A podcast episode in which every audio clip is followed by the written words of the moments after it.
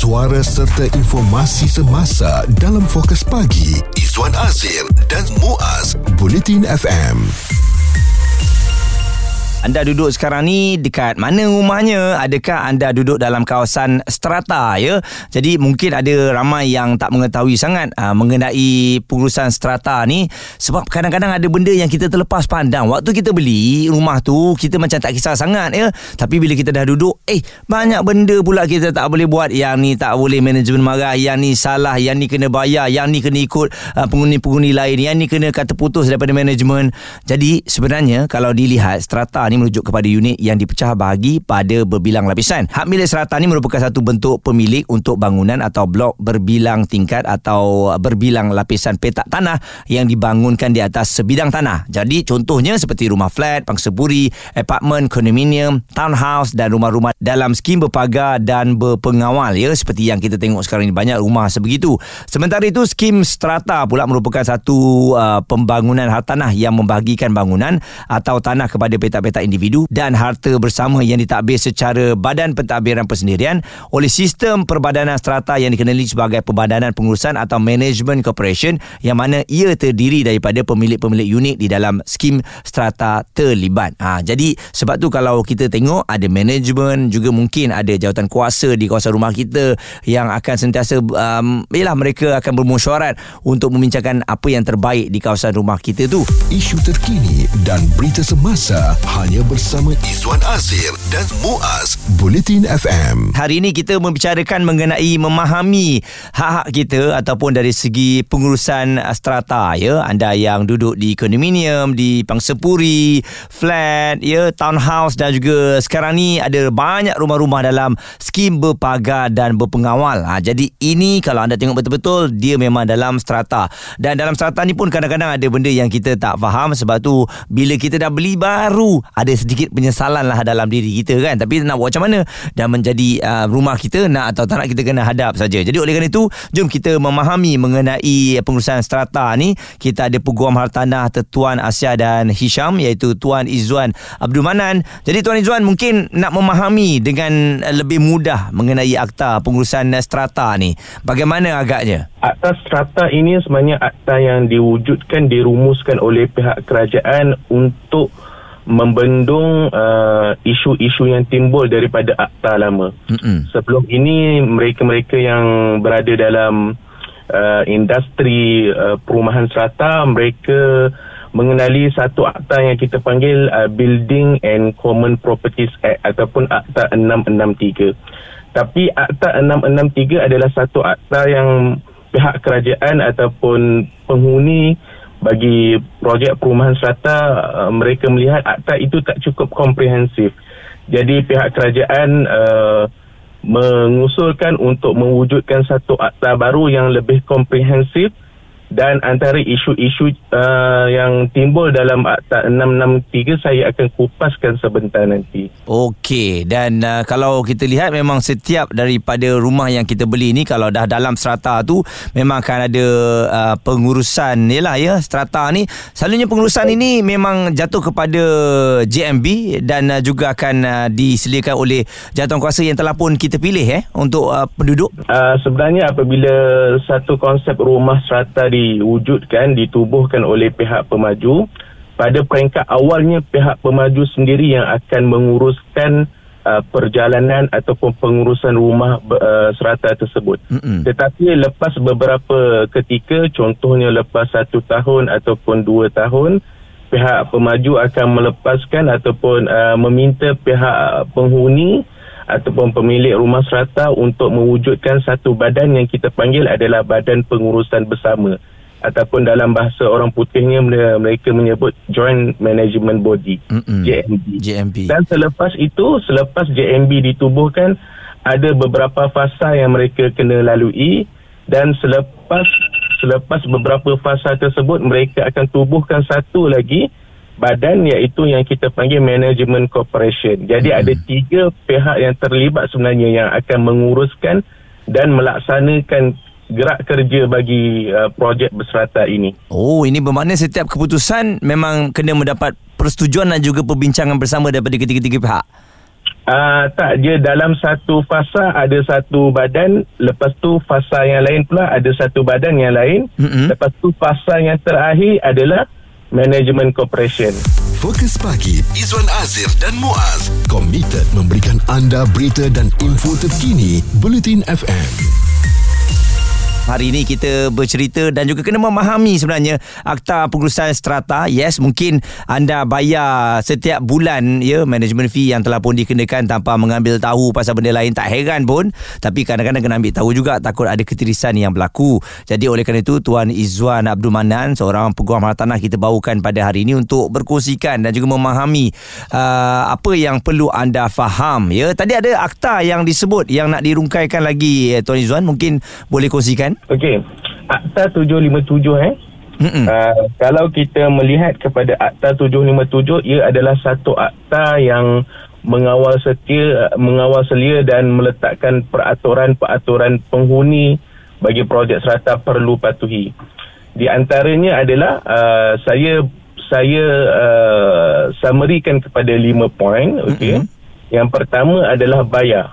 Okey, bayar bermaksud kita perlu bayar uh, charge penyelenggaraan dan dan wang penjelas ataupun dalam bahasa Englishnya mereka selalu sebutkan maintenance charges dan sinking fund. Mm-hmm. Jadi bayaran-bayaran yang kita buat setiap bulan tu adalah bayaran yang akan diguna pakai untuk membayar contohnya bil elektrik, bil air, menyelenggara kolam uh, kolam sekiranya ada kolam Hmm. renang ya Pengawal keselamatan lagi nak bayar. pengawal keselamatan betul Mm-mm. ataupun kadang-kadang kita perlu bayar kepada syarikat yang menguruskan kutipan sampah Mm-mm. sebab ia berbeza dengan konsep rumah bawah rumah bawah di bawah selenggaraan majlis tetapi rumah serata di bawah penyelenggaraan JMB jadi JMB perlu melantik satu syarikat untuk mengutip sampah setiap hari ataupun ikut jadual yang telah ditetapkan. Mm-mm. Yang kedua bayar juga iaitu bayar cukai petak. Cukai petak ini adalah seperti cukai tanah yang dikenakan kepada rumah bawah. Ia adalah satu konsep baru iaitu rumah berserata pun walaupun rumahnya tingkat 42 masih lagi kena bayar cukai tanah tapi kita memanggil dengan cukai petak. Okey. Bayaran tersebut perlu dijelaskan kepada pihak pejabat tanah. Mm-mm. Yang ketiga, okey, bela. Okey. Sebelum ini Akta 663 meletakkan satu larangan yang total kepada pihak pemilik untuk membela binatang pelihara, uh, peliharaan. Betul? Tetapi dengan adanya Akta 757 uh, kerajaan melihat uh, bahawa pihak pemilik ini ataupun penghuni ini ada di antara mereka yang hendak membela kucing contohnya ataupun hendak membela anjing contohnya. Jadi pihak kerajaan uh, meletakkan satu syarat iaitu pihak penghuni boleh membela binatang selagi mana binatang tersebut okey tidak mendatangkan kacau ganggu kepada pemilik lain. Mm-mm. Okay, tetapi uh, membela binatang ini perlu juga terikat dengan peraturan ataupun undang-undang sedia ada. Contohnya undang-undang di pihak uh, di uh, Kuala Lumpur mereka tidak benarkan uh, tidak benarkan anjing yang bersaiz besar untuk dibela di kawasan perumahan serata. Mm-mm. Uh, contohnya dan terikat juga contohnya akta perhilatan. Kita tidak boleh membela harimau contohnya. Ya. Sebab apa? Pihak perhilatan meletakkan harimau adalah binatang yang terancam. Uh, jadi ada tiga uh, B saya baru sebutkan.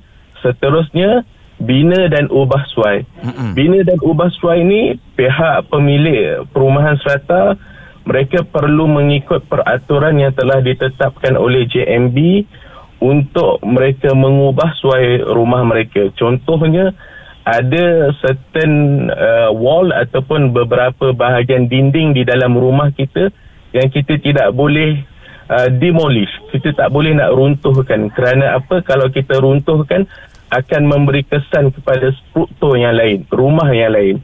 Dan ada juga peraturan yang meletakkan kita tidak boleh membesarkan rumah ini melebihi square feet yang telah ditetapkan oleh pihak pemaju. Betul? Kerana apa? Kadang-kadang apabila kita mengubah suai melebihi uh, saiz yang telah ditetapkan oleh pemaju, ia akan mengganggu tugas pihak pejabat tanah untuk mengeluarkan geran serata. Mm-mm. Itu B yang keempat. B yang kelima yang saya nampak juga adalah okey, uh, buang sampah, okey. Buang sampah maksudnya apabila kita hendak membuang sisa-sisa makanan kita ataupun uh, barang lupusan kita, kita perlu membuangnya di satu tempat yang telah ditetapkan oleh pihak JMB. Contohnya apabila kita mengikat sampah makanan kita, kita perlu pastikan yang makanan itu diikat dengan sempurna supaya tak ada ketirisan di situ. Mm-mm, tak ada Apabila berlaku ketirisan, contohnya ia akan mengotorkan koridor kaki lima ataupun lift yang kita naik. Faham. Jadi itu antara peraturan-peraturan yang ada di dalam Akta 757. Okey. Ah, Jadi ah. mungkin uh, Tuan Izzuan uh, secara ringkasnya kalau ada dalam JMB ni berlaku ketirisan, uh, ini yang paling kita risau ni sebab kadang-kadang kita tak nampak benda ni sampailah kalau orang lain yang melihat ada ketirisan yang berlaku. Apa tindakan yang boleh dibuat sebagai kita uh, apa penduduk ni? Okey. Apa yang saya boleh nasihatkan kepada penghuni rumah serata setiap tahun kita ada satu annual general meeting Mm-mm. ataupun uh, uh, mesyuarat tahunan. Okey. Jadi di dalam mesyuarat tahunan tersebut adalah kewajipan pihak JMB untuk membentangkan segala perbelanjaan mereka, segala expenses mereka uh, melalui laporan audit. Jadi di kalangan penghuni serata ni saya percaya ada di kalangan kita adalah accountant Betul. ataupun juru audit. Jadi bagi mereka yang ada kepakaran tersebut, mereka perlu meneliti laporan yang dibuat oleh pihak JMB tersebut. Sekiranya nampak ada ketirisan, mereka boleh highlightkan ketika meeting tersebut. Dan contohnya sekiranya berlaku ketirisan, okey, pihak penghuni serta boleh menyaman pihak JMB di mahkamah untuk mereka mengembalikan ketirisan tersebut. Okey. Itu adalah antara salah satu tindakan yang boleh diambil oleh pihak uh, pihak penghuni. Tuan Izzuan Abdul Manan Peguam Hartanah Tetuan Asia dan Hisham. Eh, kita tahu ya mengenai strata ni. Ha, jadi itu antara penerangan yang jelas.